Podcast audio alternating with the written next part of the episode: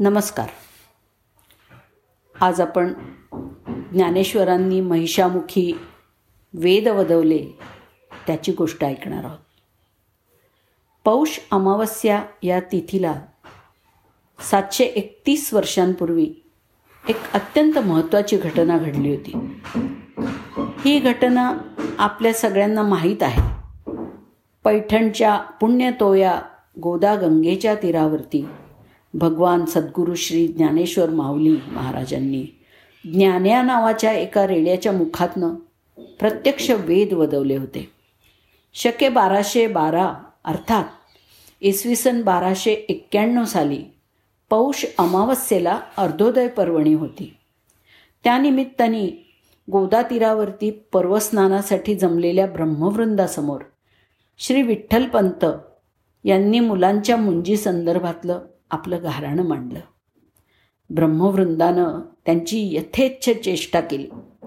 तेवढ्यात एका ब्राह्मणाने समोरून येणाऱ्या ज्ञान्या नावाच्या पखालीच्या रेड्याची आणि ज्ञानदेवांची तुलना केली.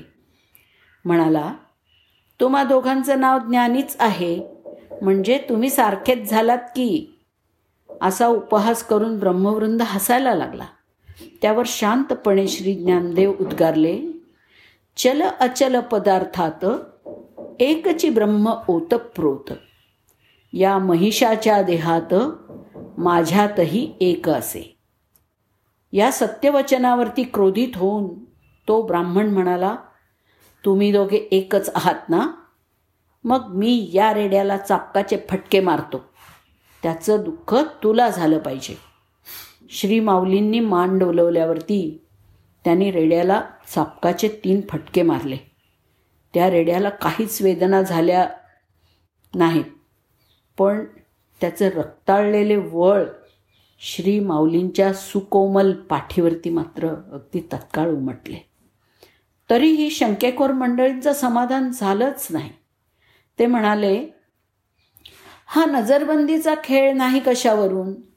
हे दोघं एक आहेत. तर यांचं ज्ञानही एकच असायला हवं. वेदांत सांगणाऱ्या ज्ञानदेवांप्रमाणे या रेड्यानं पण वेदपठण केलं पाहिजे तरच आम्ही मान्य करू. परमकरुणामय श्री ज्ञानदेव माऊलींनी सद्गुरू श्री निवृत्तीनाथांची आज्ञा घेऊन विप्रांचं म्हणणं मान्य केलं आणि त्या रेड्याला प्रेमाने जवळ बोलवलं. त्याच्या मस्तकावर हात ठेवून त्याला वेदपठण करण्याची आज्ञा केली. त्या सरशी त्या महिषाच्या सर्वांगातून अलौकिक वेदध्वनी प्रकट झाला.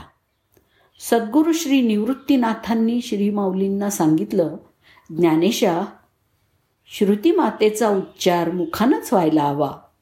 शरीराच्या इतर रंध्रातून झाल्यास तो अधर्म ठरेल.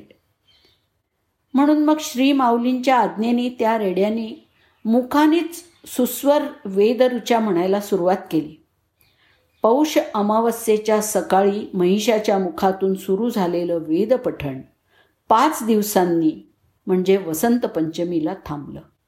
असा न भूतो न भविष्यती चमत्कार घडल्यामुळे सद्गुरू भगवान श्री माऊलींचे अवतारित्व पैठणच्या ब्रह्मवृंदांनी सहर्ष मान्य केलं आणि या जगावेगळ्या अद्भुत चमत्कारानं भारावून जाऊन सद्गुरू भगवान श्री ज्ञानेश्वर माऊलींचं सर्वश्रेष्ठत्व पैठणच्या विप्रांनी एकमुखानं मान्य केलं. जय ज्ञानदेव. धन्यवाद.